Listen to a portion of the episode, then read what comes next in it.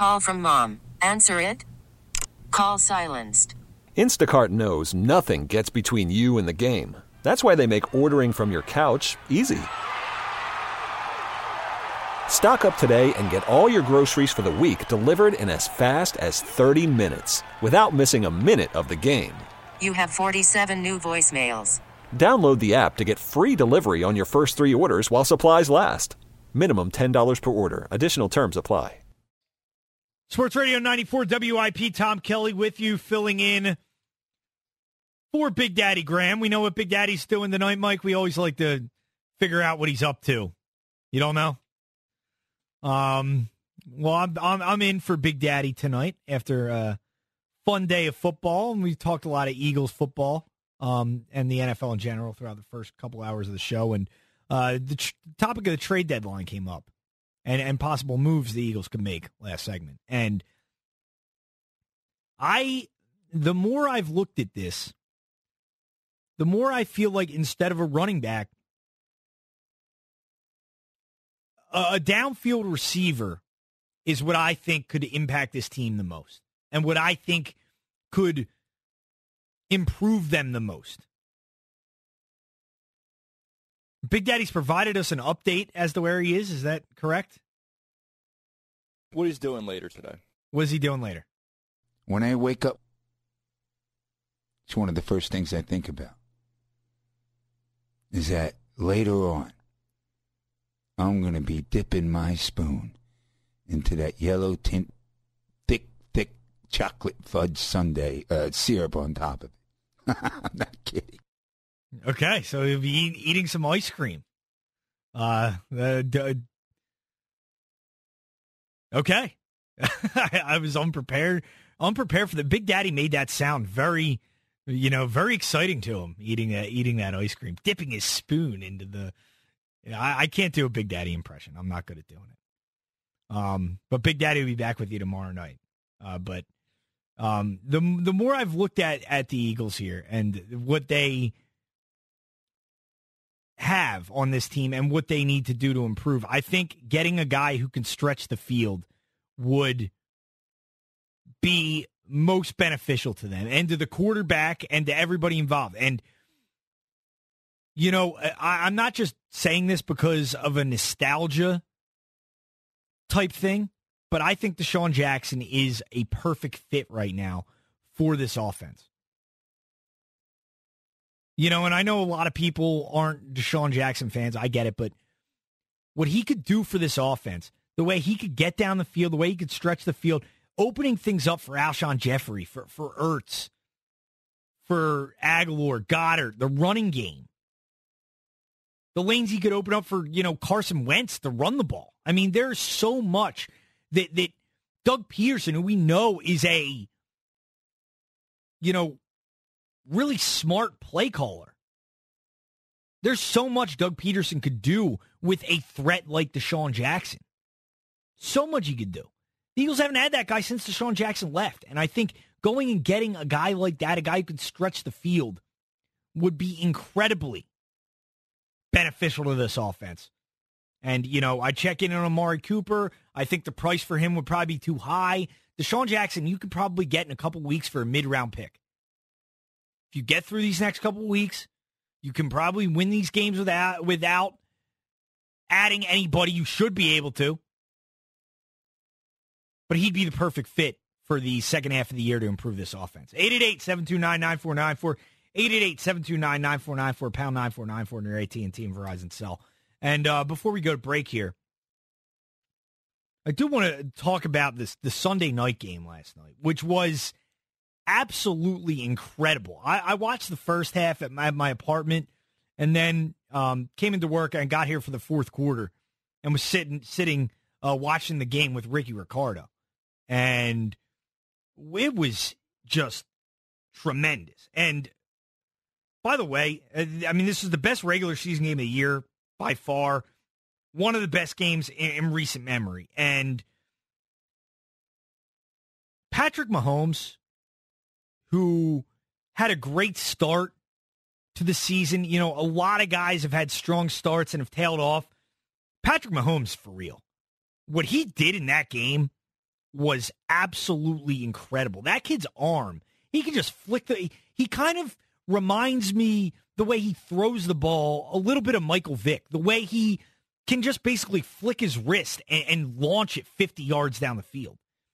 And that offense with Tyreek Hill and Kareem Hunt, I mean, they can do so much offensively. And it was a tremendous game. The Chiefs were down big.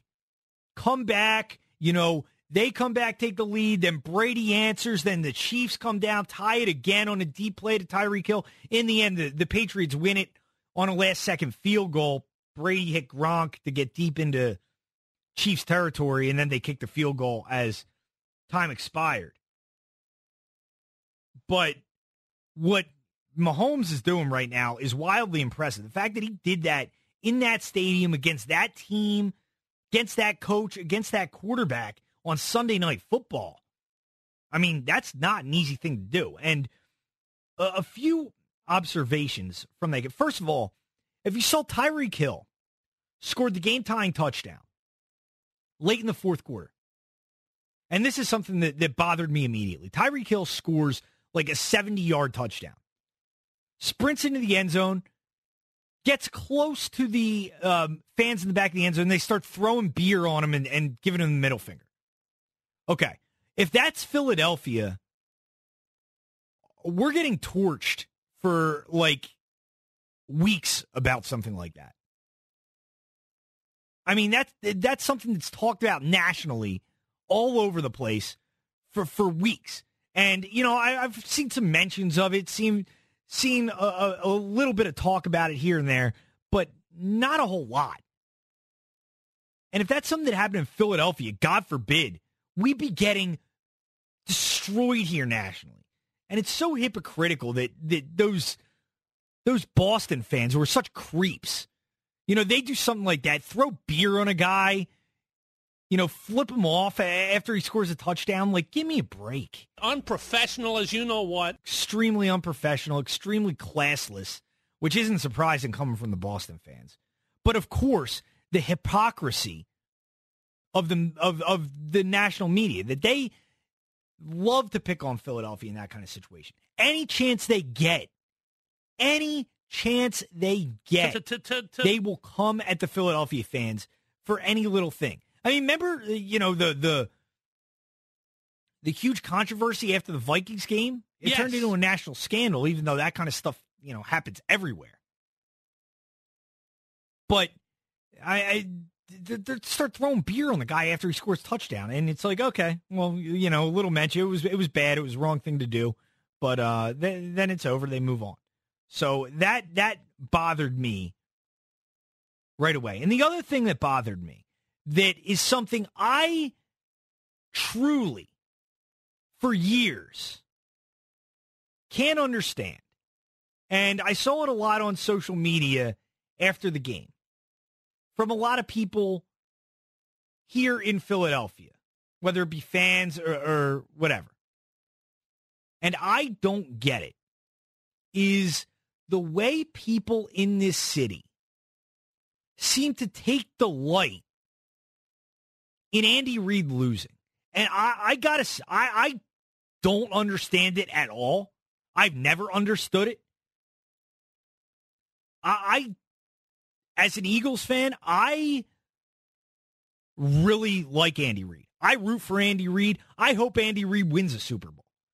And I don't understand why any Eagles fan would root against Andy Reid or not want Andy Reid to win. You know, you look at a guy who, for better or worse, I mean, he turned this franchise around. He completely turned this franchise around. This franchise at the end of the 90s, the late 90s, was a laughingstock in 98. And they were 3-13 under Ray Rhodes. They were going nowhere. Andy Reid came in and turned them into a perennial power in the NFC. Yeah, they never ended up winning the Super Bowl. Yeah, they lost, you know, NFC championship games. They were painful losses. They couldn't get it done in the playoffs. But Andy Reid laid the foundation for what this organization has become and the success that they have had in a lot of ways was born out of Andy Reid. I mean, Andy Reid was the one who brought up Doug Peterson, coached him as a player, gave him his job in the NFL, mentored Doug Peterson, suggested to Jeffrey Lurie to give the job to Doug Peterson. And I can't understand it. I've never understood why people dislike Andy Reid. I'd love to hear from you. 888-729-9494, pound 9494, AT&T, Verizon, cell. But this happens every time that he either loses a playoff game or loses a big regular season game, that people seem to take delight in it. And I don't get it at all. And it's the biggest... The thing that bothers me the most in this town is the way the narrative has been so distorted over the years. The way Buddy Ryan is for some reason idolized in this town, and Andy Reid is for the most part hated and made fun of. Buddy Ryan was a joke as a head coach. What did Buddy Ryan ever win here? Oh, just because he, talked trash against the Cowboys. What did Buddy Ryan ever do here? Seriously. What did he ever do? And people here love Buddy. They act like Buddy Ryan was this highly successful head coach. Buddy Ryan was a defensive coordinator on a championship team in Chicago that came here and was a complete failure. Yeah, he built good defenses, but he had no clue how to put a football team together. He totally neglected offense. His teams, I mean, you talk about a guy who failed in the postseason. How about Buddy Ryan? Did he even win a playoff game under him? No, they never even won a playoff game under him. Andy Reid won double-digit playoff games here. Yet, if you talk to like your average, fan or you think Buddy Ryan is a Hall of Fame coach and Andy Reid's a laughingstock. And, not trying to go back in the history books 30 years here, but it's just something that's always bothered me. And it's something that I've never understood. And it always crops back up on nights like this when Andy Reid loses a big game. Andy Reid is one of the best coaches in the NFL over the last 20 years. And it's not even debatable, really. And he's never won a Super Bowl, but Andy Reid is... going to be strongly considered for the Hall of Fame. And if he ever does win a Super Bowl, he's an absolute lock for the Hall of Fame. So, I don't really understand it.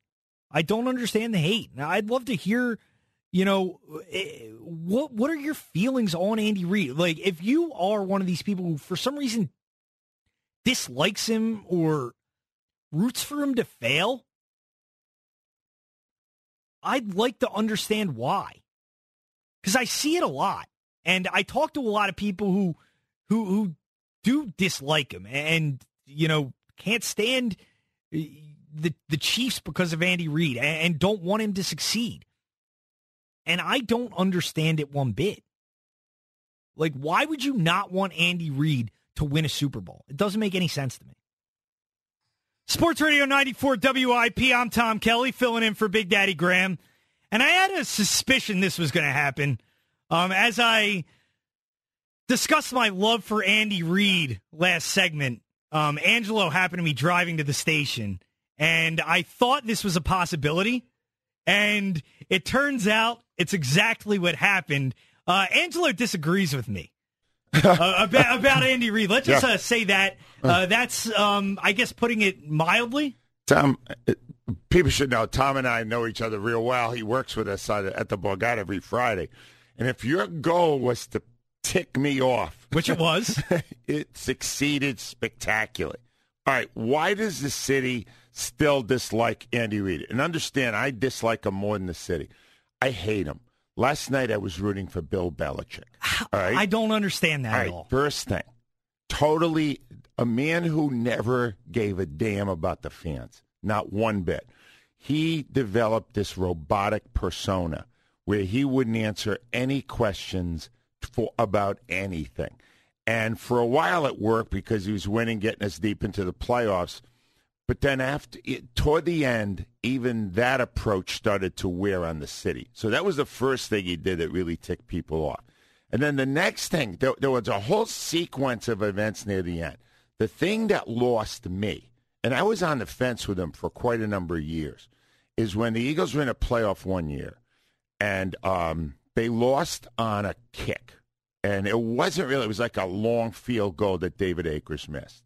And after the game, Reid had never done this in all the years he was a coach. And after the game, Reid pointed out that you do the math. We would have won if Akers did his job. That was the Arizona game. Yeah. The subtext to the whole event was that Akers had found out the previous week that his daughter had cancer. She was 5 years old, and she was starting chemotherapy.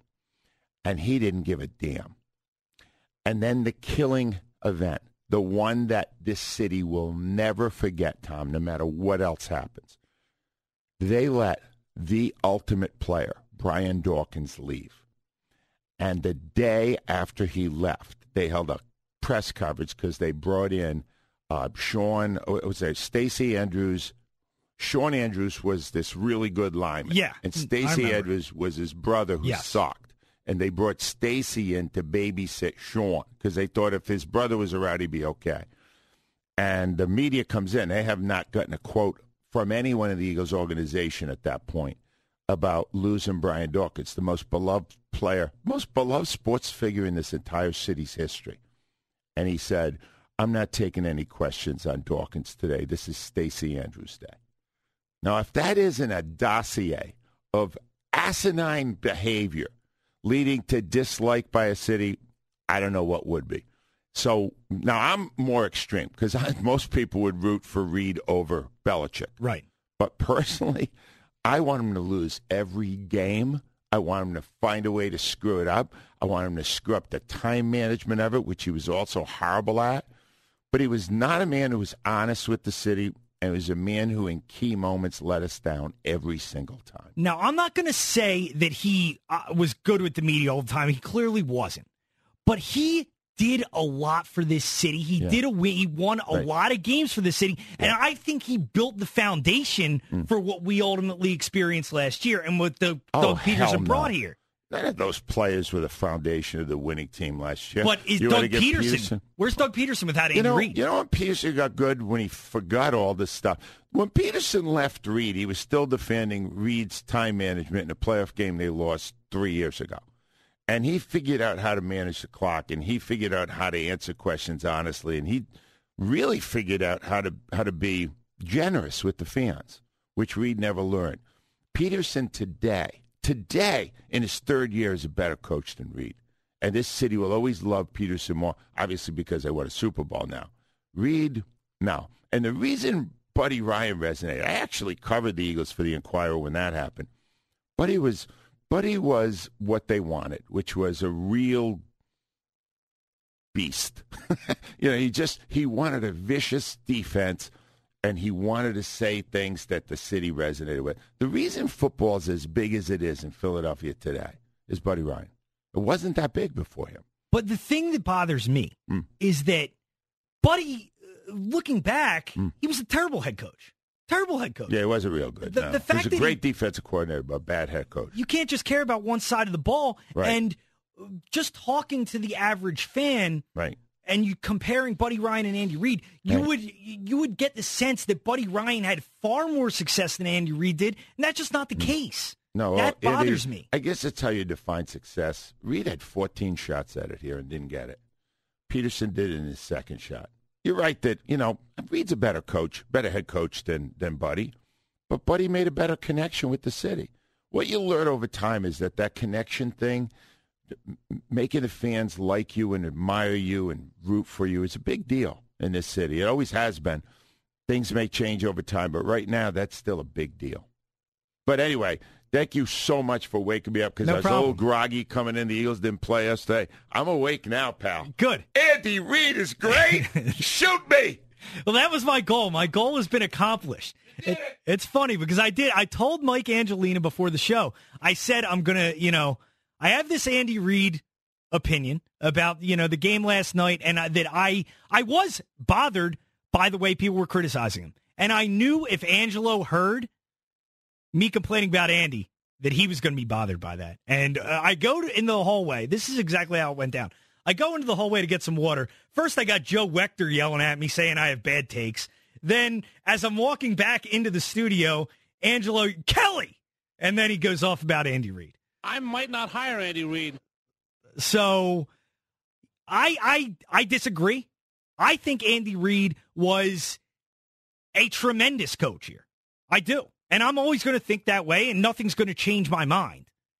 And I am going to root for Andy Reid time in and time out. Now the Eagles have won a Super Bowl. You know, the fact of him winning one before, the Eagles may have bothered me a bit. But now that they've won one, if they don't win it, I want Andy Reid to get his. Because I do think that, in a way, he laid the foundation for this organization in that time period. Yeah, it ended bad. And as Angelo said, he did a lot of things in the media. The whole Stacy Andrews Day thing was awful. The day after Dawkins left, and it even hits you harder if you watch Brian Dawkins' A Football Life, which aired on Friday, and you see that when Brian Dawkins left here, The thing that struck me most about that Football Life is it crushed him. It crushed Brian Dawkins to have to leave Philadelphia. And there are certainly things within the media that Andy Reid did to bother people. And he didn't have a great relationship with a lot of people here. But in a lot of ways, I do think he did that because he wanted to cover up for players. And he did want to, you know, kind of keep a lot of the things in-house, and he did want to take a lot of the criticism for people. The Akers thing in the Arizona game, that was the one exception, and it came at a bad time, obviously. But in general, I think this city owes a lot to Andy Reid, because I think the organization learned what it was like to be a winning organization then. And they realize that when something's not going right with a Chip Kelly, cut the cord. That was a losing head coach. That was a bad head coach. And, you know, no matter what you say, Doug Peterson did learn from Andy Reid. And Doug Peterson wouldn't be here without Andy Reid. And I'm going to root for him. And I like him, and I think he did a lot for this town. Bottom line. And now the Eagles got theirs. You know, obviously, if the Eagles played Andy Reid, I would want that. It would be the biggest game in the history of the city. It would be the biggest game in the history of the city. And I would hate to see Andy Reid beat the Eagles in a Super Bowl if that were to ever happen. But if the Eagles are out of it and the Eagles aren't in it, yeah, I'll root for Andy Reid. I have no problem with him. Sports Radio 94 WIP. I'm Tom Kelly, filling in for Big Daddy Graham. A little later on here, we'll play you some audio from the guy I think who is unquestionably the worst broadcaster in sports today. He commits these kind of horrible blunders all the time.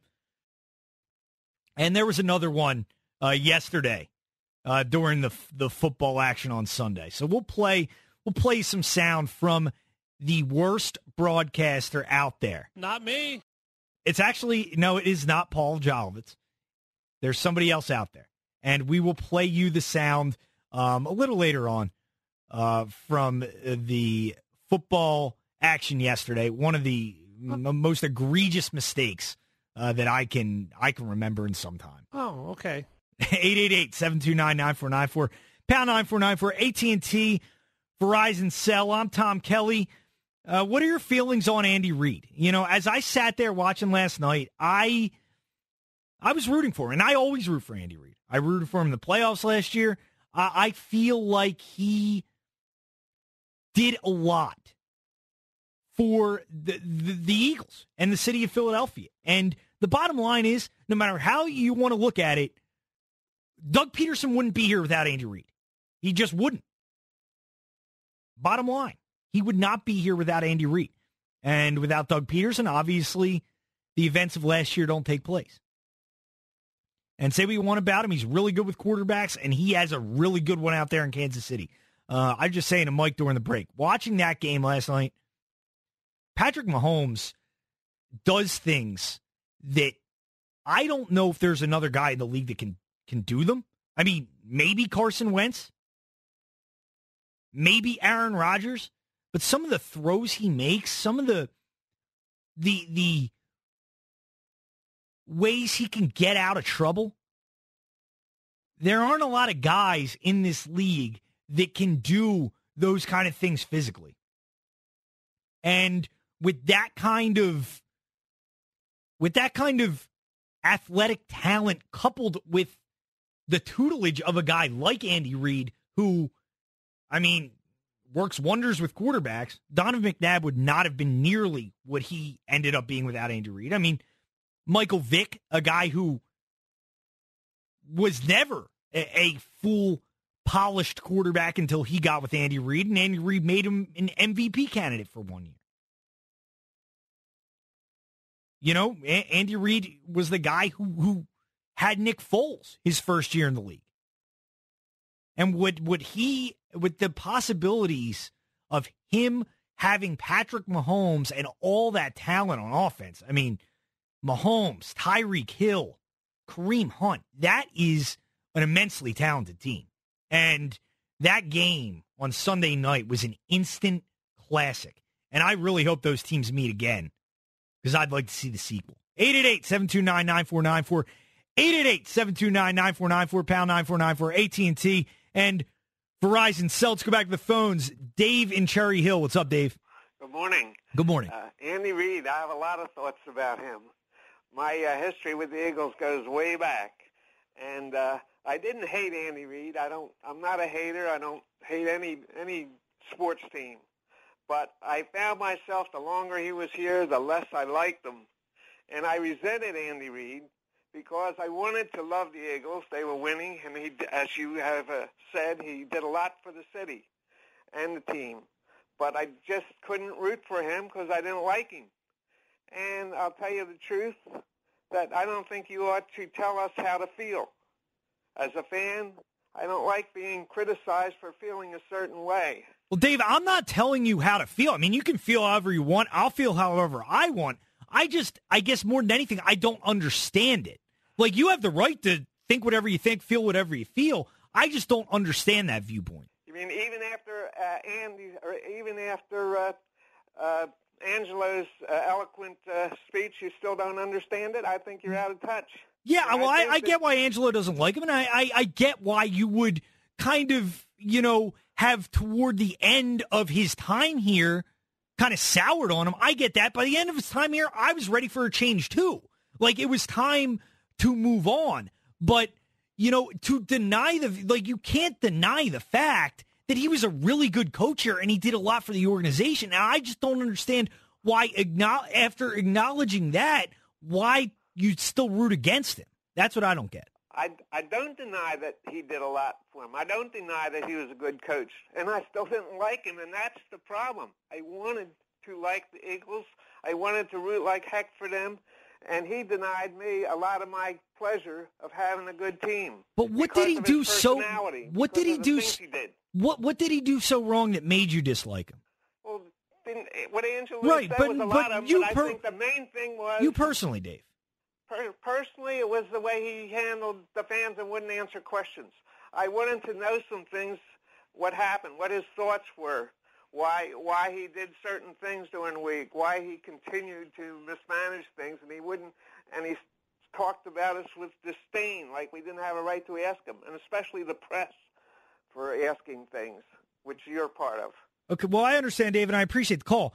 That is interesting to me and funny to me, because you talk about being condescending to the media and being condescending and not wanting to answer questions. That wasn't nearly as much Andy Reid as it was the guy who came after him, okay? You want to talk about somebody who was arrogant and condescending. That was Chip Kelly. I mean, Andy Reid would answer questions in a way that people didn't like, and I totally get that. You want more access. You want to know what the coach is thinking more and what's going on with the team. And yeah, he could have handled things with the media a different way. And I do think in some respects he's learned from that, and he's been a little different in that way in Kansas City. Part of that's because maybe it's a less demanding. Call from mom. Answer it. Call silenced.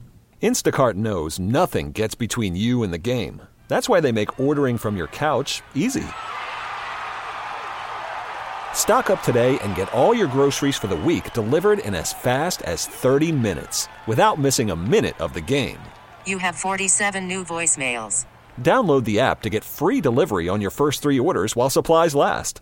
Minimum $10 per order. Additional terms apply. Media market.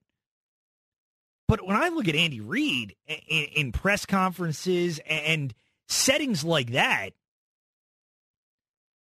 when you want to talk about condescension, I don't think he was nearly as condescending as Chip Kelly was. I mean, Chip Kelly was the one who acted like people didn't even have the right to lick his boots. You know?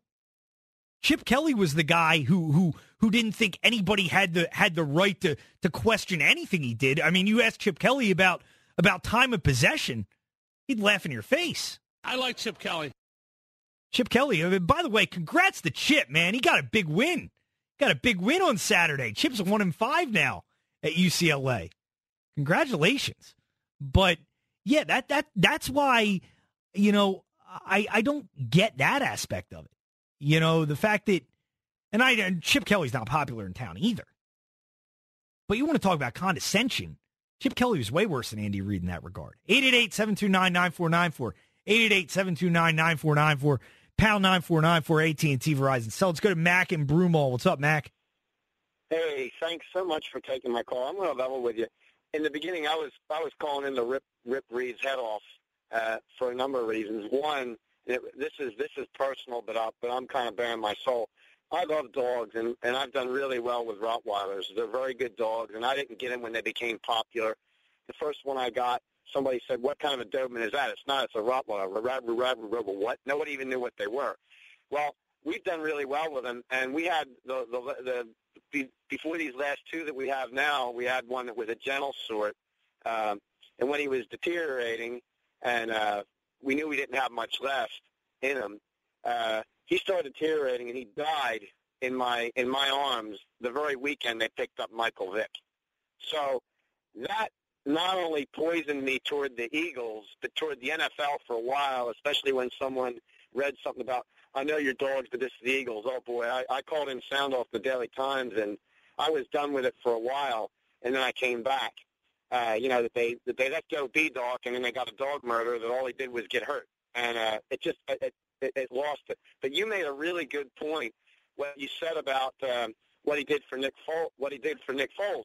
I don't know if you read the article that was in Sports Illustrated when Nick Foles was about to give it up. He was on a retreat. He was fishing some stream, and I got to go there because I fly fish in California in this mountain gorge where he couldn't even get his cell phone, and he was going to give it up. He was going to go help his dad that was a pastor in Texas, I believe, as a youth minister.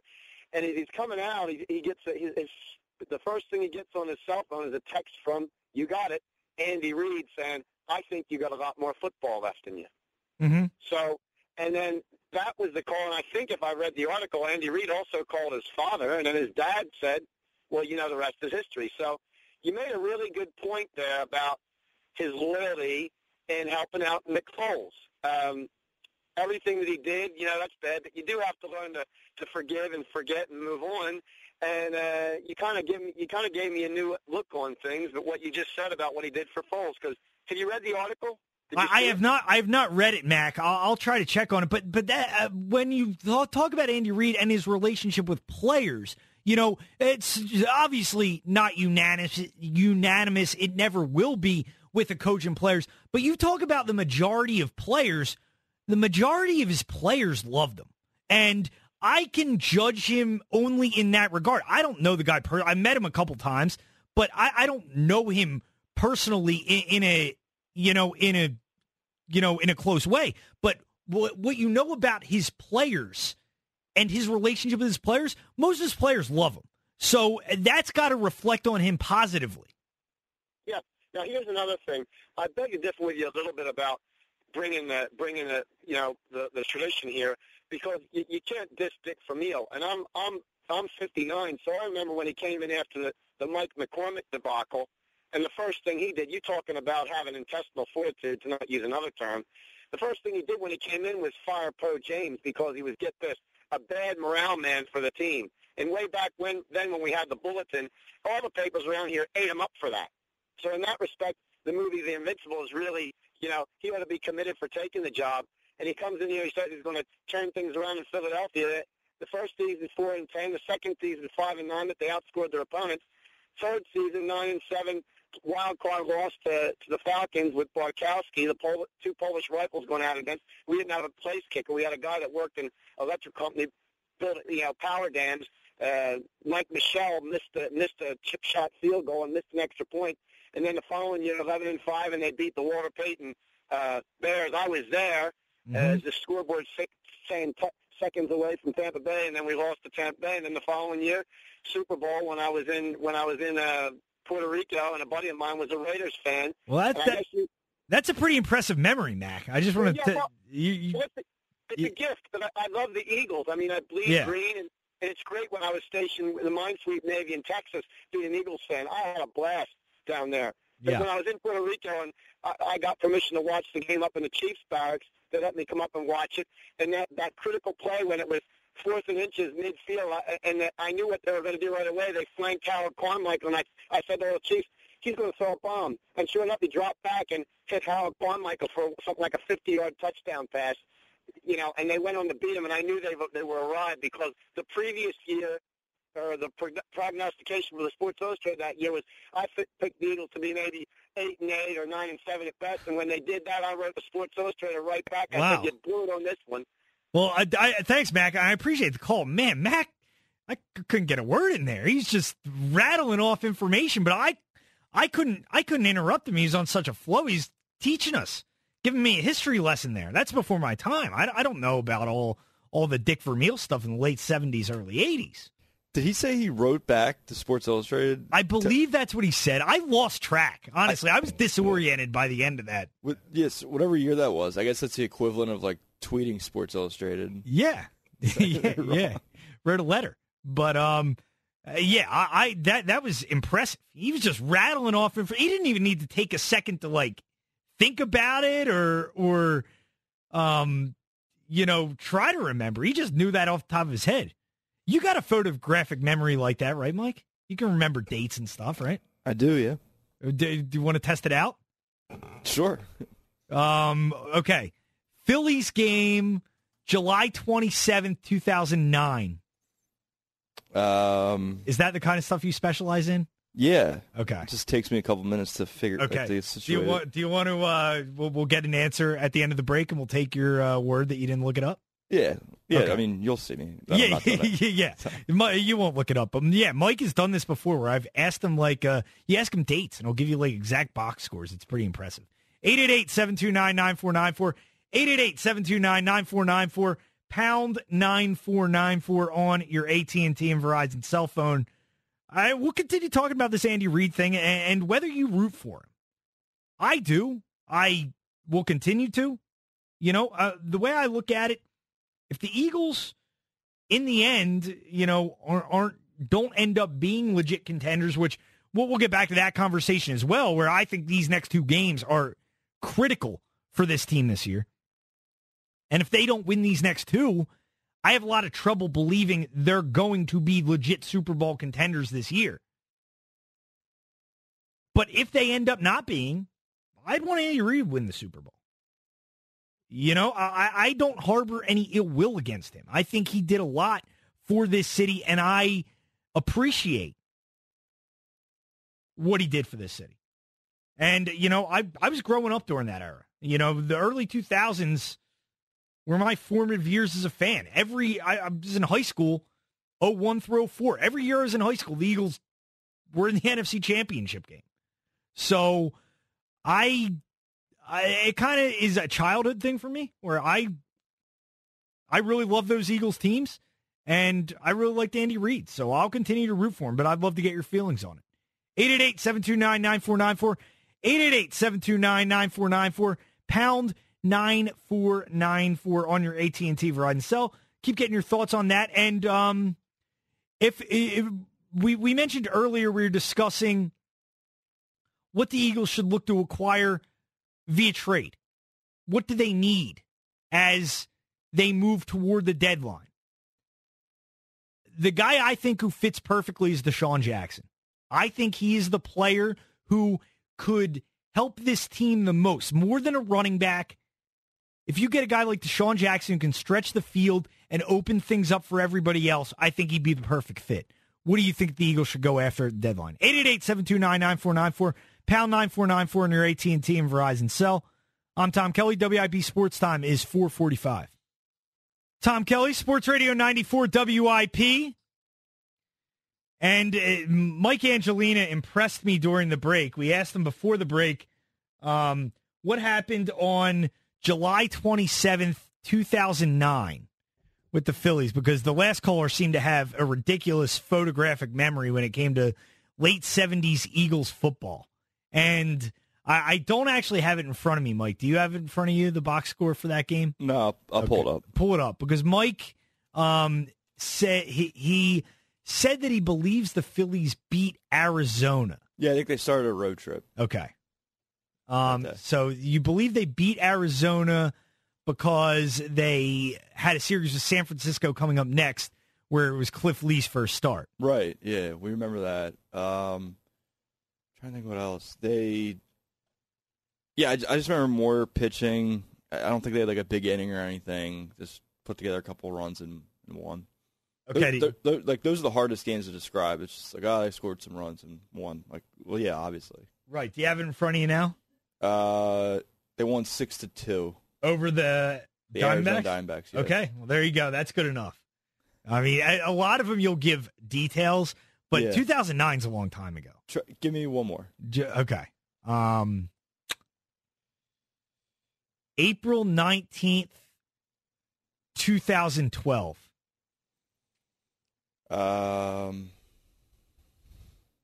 April 19th. They were...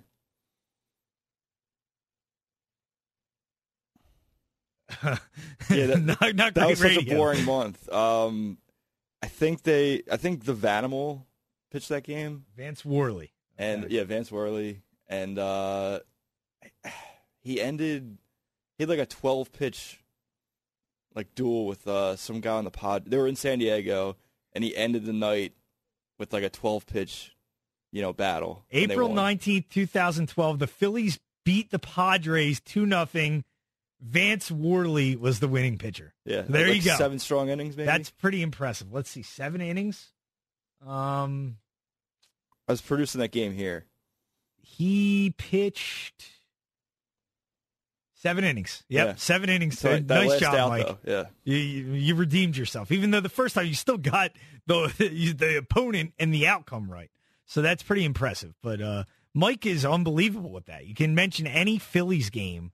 It's a gift he has. Any Phillies game from like the last, 15 years, and he'll give you the score. I mean, how you can remember April 19th, Vance Worley pitching 7 innings and a scoreless Phillies win is pretty remarkable to me. I just remember what I did that day, and then usually it's some point involves checking in on the Phillies. How do you remember what you did on April 19th, 2013 or 2012? That was over 6 years ago. It was, yeah. I don't remember what I did a week ago. That's pretty remarkable, Mike. Congratulations. We'll have to play that game more with Mike. We'll have to make that like a staple when I'm in for Big Daddy. 888-729-9494. Pound 9494 in your AT&T Verizon cell. The other topics we're discussing is Andy Reid and whether you were rooting for him last night. I mean, against the Patriots, I don't know why you wouldn't be. That was a remarkable game, and I don't understand why people harbor so much resentment toward Andy Reid. I just don't get it. I've always liked him. I've always rooted for him. And I'll continue to root for him. And especially against that team. Like, you must really dislike Andy Reid to be rooting against the Patriots. I mean, Angelo does. Angelo told me he was rooting against them. He was rooting for the Patriots. But you got to really dislike Andy Reid if you're rooting against them when they're playing the Patriots on Sunday Night Football. But what are your feelings on? What are your lasting memories of Andy Reid? I just don't get the dislike for him. And as the Eagles look to improve their team here, what do they need to do? Who do you want to see them go get? I mean, Le'Veon Bell's name's been out there for a while now. LaShawn McCoy, I've kind of soured on that idea a little bit. Amari Cooper is now being shopped by Oakland. But I think DeSean Jackson is the perfect fit. That team is going to fall out of the race. That team is going to, you know, be looking to rebuild within the next couple weeks. They have not won since playing the Eagles way back in week 2. Jameis Winston is not very good. Dirk Cutter is probably going to get fired. And there's no reason for them to keep DeSean Jackson around. So I think he'll be made available.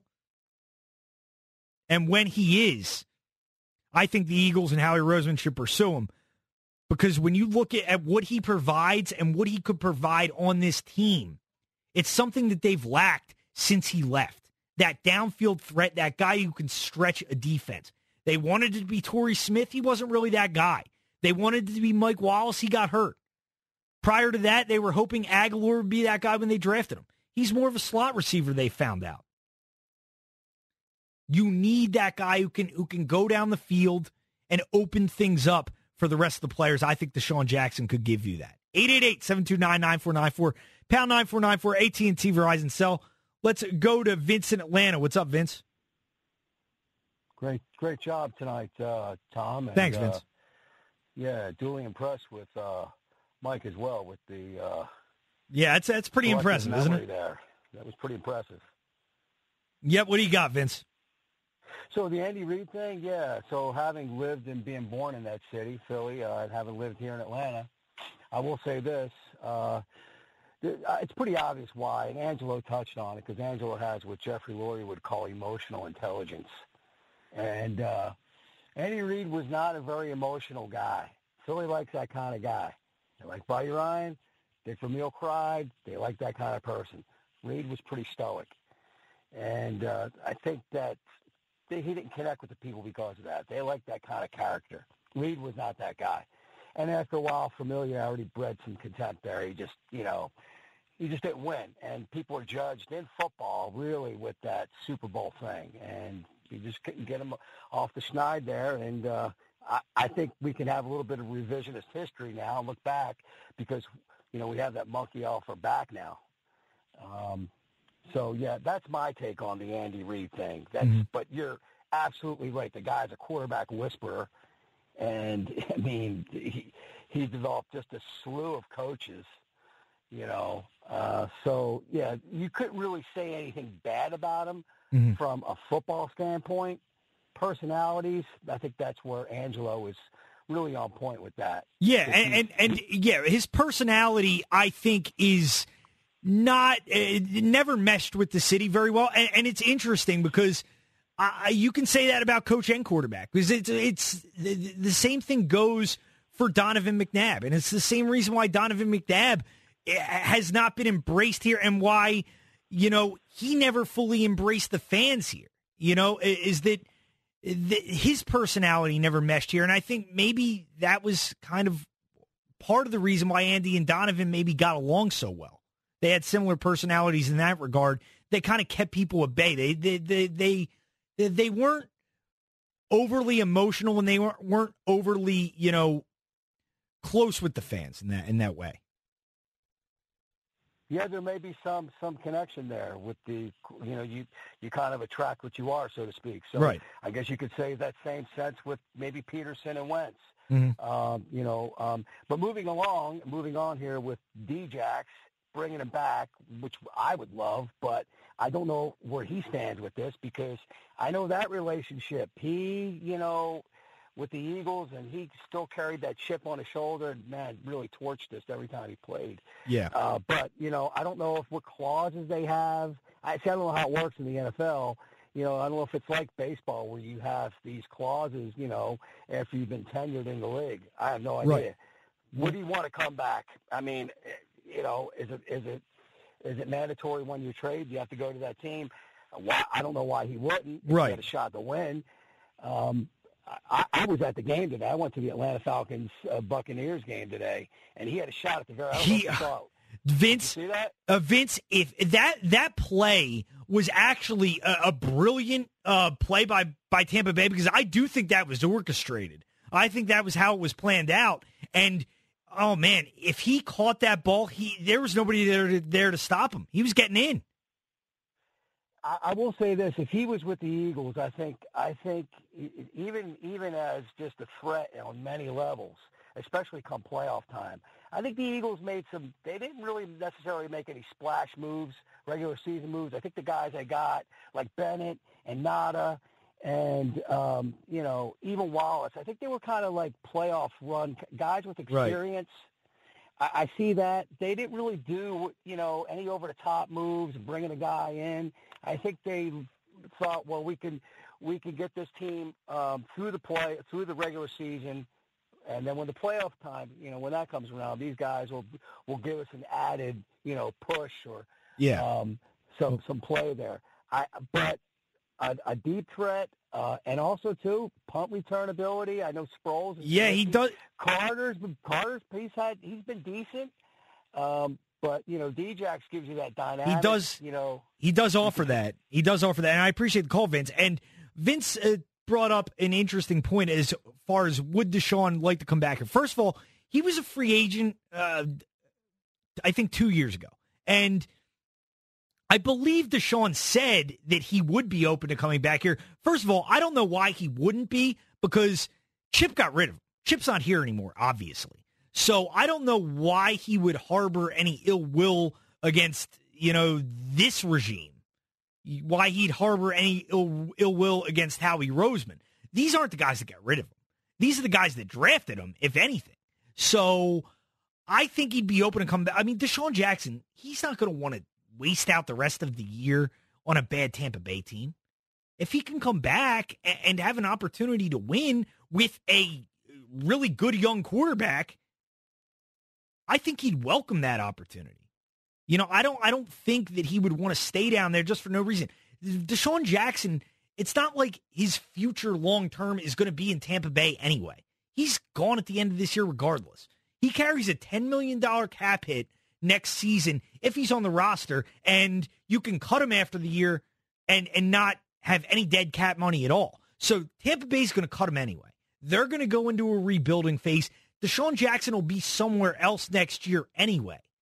So there's no doubt in my mind that he would probably want to come back here, get a chance to play on a good team with a really talented young quarterback, a legit contender, and a place where he's comfortable. I don't think there would be any reason why DeSean Jackson would balk at coming back here. So when he was getting ready to become a free agent less than 2 years ago, he was asked about, you know, it says, quote, "I really never had any hard feelings towards Philadelphia besides whoever released me." Right. I mean, that's different, but I guess he's not there anymore. Right. So exactly. Yeah. Exactly. And I think if they were to entertain trading for Shady, I think it would be the same kind of reaction. They don't like Chip Kelly. Right. They don't have any ill will toward Harry Roseman. Howie Roseman, you know, he didn't have any say in the. He gave each of them nice contracts. Right. He gave each of them contracts. He was part of the regime, the front office that drafted them. So, yeah, I'd be shocked if they held Chip Kelly's sins against Howie Roseman. 888-729-9494. 888-729-9494. Pound 9494 on your AT&T and Verizon cell. Dante, you'll be first after the break. And when we get back, we'll play for you sound, another blunder from a man who has become quickly over the last couple of years, and really I think he's been awful for a decade, but the worst broadcaster in all sports. We'll play that for you when we get back. 888-729-9494. I'm Tom Kelly. You can find me on Twitter at TommyKelly44, filling in for Big Daddy. WIP Sports Times 504. Sports Radio 94 WIP. I'm Tom Kelly. Our last segment here before we do the overlap show with Al. If you want to get in, 888-729-9494, 888-729-9494, pound 9494 on your AT&T and Verizon cell. Let's get Dante in here real quick. Dante, you're on 94 WIP. What's up, Dante? Hey, what's going on, buddy? How's it going? I'm pretty good. I wanted to get in on this conversation about Andy Reid and everybody not digging him in this city. Sure. I'm 35 years old. I've been an Eagles fan since 1988. So I've actually been around these coaches that we've had, right? So let's start with Buddy Ryan. Buddy Ryan, everybody loved him because his attitude. His attitude matched the city pretty much. Then we go to Rich Kotite. Rich Kotite, really nobody really liked him, but we had those Buddy Ryan type players on that squad. So, we dealt with him, but he couldn't win, so we had to get rid of him. Ray Rhodes, he was another attitude guy. We loved the attitude at first, but again, coming from the 49ers, we think we're going to win with him. We didn't win. Got to get rid of him. So now we go to Andy. Andy is a different kind of guy from the attitude guy, right? Right. But what happens is he starts to win. So now once the winning get into it, and, everybody's excited, what happens is over time, you're not winning, you didn't win, keep losing, everything gets bad, and it's time to go. But what happened with Andy is there's something to build off of, right? So let's go to Chip Kelly. Chip Kelly, we got those Andy players. He just rearranged everything, got rid of the Andy players. Now we got to go back to what we missed with the Andy guys. Doug Peterson now, we win a championship. So my point is, we hated Andy, but everything, there's an underline of winning with Andy Reid. Now, we did not win the championship, but his guy, Doug Peterson, put us over. So, I disagree with everybody hating Andy. Andy had something. He brought winning here. We didn't have a lot of winning. I mean, we never won a championship until Doug, which is an Andy guy. So, we have to give credit where credit is due. Andy was the best coach in history of the Eagles. Right, and now obviously it'll be looked at as Doug, and rightfully so. But Andy provided that foundation, and exactly. And like you said, Dante, we were so used to a certain way of coaching, and this team though, they never had sustained winning before that, and I don't think they knew. I don't think organizationally they understood how to be a consistent winning franchise. Right. Until you have that period of sustained winning and you see what that looks like, I don't think you understand what needs to be done to sustain that. And I think once, they had Andy Reid, and obviously it ended poorly. Any relationship that goes on 14 years is probably going to get messy at the end. Yeah. And, you're seeing New England right now, even though they keep winning, but... you hear the things about Belichick and Brady not getting along, but but them learning what that looked like to be successful under Andy Reid, they realized when it started going bad with Chip that we have to cut the cord right now. And in the past, before Andy Reid, maybe that goes another year or two, and you waste another year or two, and Chip Kelly puts you even more behind the eight ball. But I think, when you had that level of success with Andy, you learn that what was going on with Chip was so bad you had to get rid of it, and you learn, what it looks like to be a winner. Now, can I add one more thing? Sure. One more point? Sure. About this Eagles team, I believe that we're getting back on track. The only issue now is it might not have really touched us last year. What it did, the injury bug, we made it through that. I'm not sure how much this year we will make it through the injury bug. I believe that this year it's a totally different year, and if we continue on with these injuries, that might be our downfall for the year. I believe the talent is there. We will get this thing, clicking again, and I believe last week started it against the Giants. We will get rolling, but against those teams like, the Saints and the Rams, their talent level is too high at this level, if we're injured, we just won't make it. Yeah, I hear you, and I appreciate the call, Dante. Thanks, man. Last year, what the Eagles did, overcoming all those injuries, was an anomaly. Like you heard on the broadcast the other night, Troy Aikman mentioned it. Troy Aikman mentioned with the injuries, that's not supposed to happen. Like a team that sustains that many injuries and that many injuries to key players, it's not supposed to happen that you overcome all of that. And the injuries, if they continue, the odds of them doing that 2 years in a row would be slim. But in regards to, you know, turning it around, as Dante mentioned, and I talked about it earlier on in the show, these next two games are critical.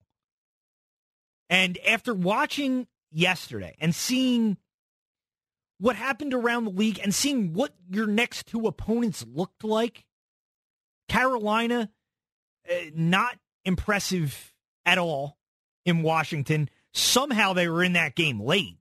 They really had no business being in that game. They didn't play well, and we didn't get a chance to talk about that game earlier, but Carolina, some really odd play calling late in that game.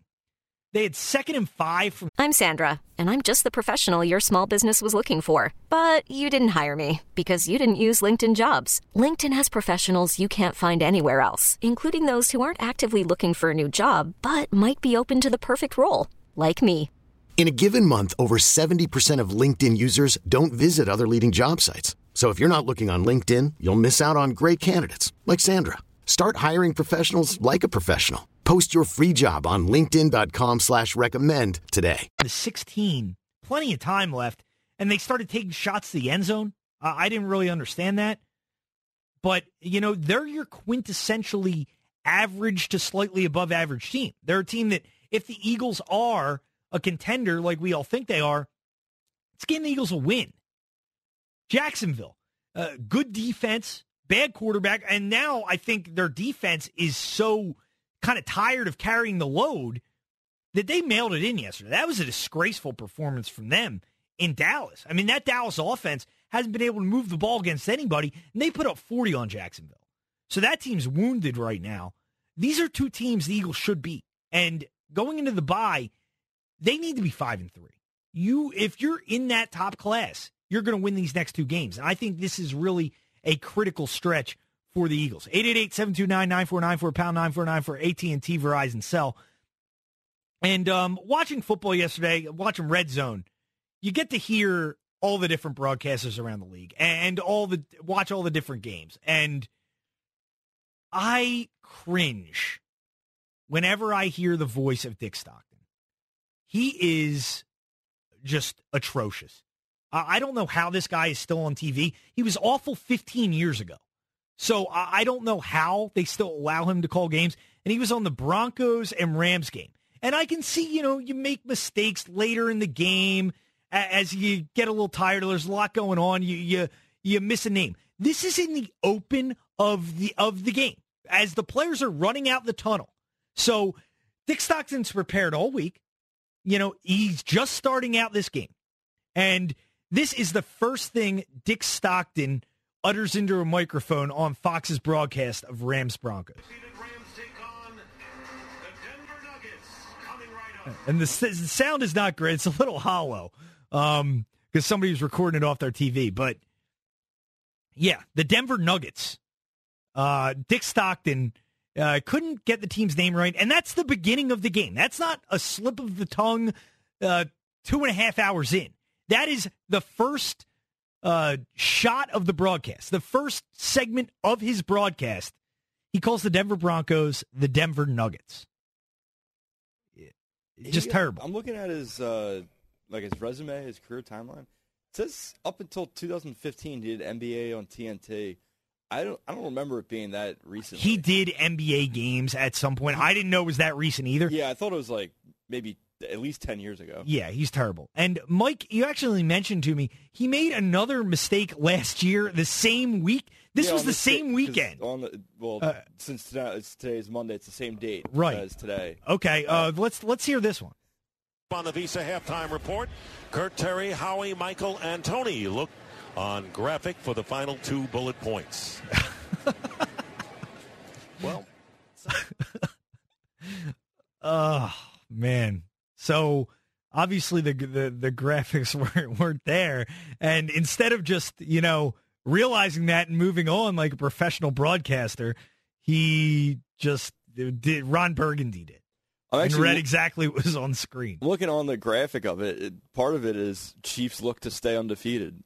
So I guess, you know, the Chiefs being undefeated comes to an end on this date, this weekend annually. Yeah, that's. I think they lost the Steelers on that date. They did lose the Steelers. Yep. Yeah. Dick Stock. How is he still calling games? I just don't get it. This guy, he was awful. 15 years ago. How is he still in a broadcast booth? How can they find nobody better? There's nobody out there that could be better in a Fox. I mean, and they give him the work. They give him the games that nobody's going to see. You know, Broncos Rams is actually not a horrible game, but it's a regional game because CBS had the 425 game yesterday. But now he's exposed since Red Zone because everybody sees every game and everybody hears every broadcaster. And him and then his partner's awful too, Mark Schlereth, who used to be an ESPN guy. He's terrible too. I just don't know how they can't find anybody better than Dick Stockton at this point in 2018. Dick Stockton's been broadcasting since the 60s, it seems like. How is he still around? So I'm on YouTube just searching Dick Stockton. I just found a play where he claims the Falcons get a first down, and then like 10 seconds later it's like, oh, actually it's actually like 3rd and 15 now. Terrible. He said one thing. He's like, there was a play in the game because I was watching it. He's like, Goff goes to the end zone. He threw the ball to the 8-yard line. He threw the ball to the 8-yard line. He said he's thrown in the end zone, and then he just, didn't even mention it. The guy goes down to the 8. He just doesn't even mention it. Terrible. But that'll do it. Thanks to Mike Angelina for producing the show. Don't know where my show would be without him. I'm Tom Kelly. I've been in for Big Daddy. Next up is the Overlap Show, where we'll talk to Al Morgani. WIP Sports Time is 5:20. This episode is brought to you by Progressive Insurance. Whether you love true crime or comedy, celebrity interviews or news, you call the shots on what's in your podcast queue. And guess what? Now you can call them on your auto insurance too with the Name Your Price tool from Progressive. It works just the way it sounds. You tell Progressive how much you want to pay for car insurance, and they'll show you coverage options that fit your budget. Get your quote today at Progressive.com to join the over 28 million drivers who trust Progressive. Progressive Casualty Insurance Company and Affiliates. Price and coverage match limited by state law.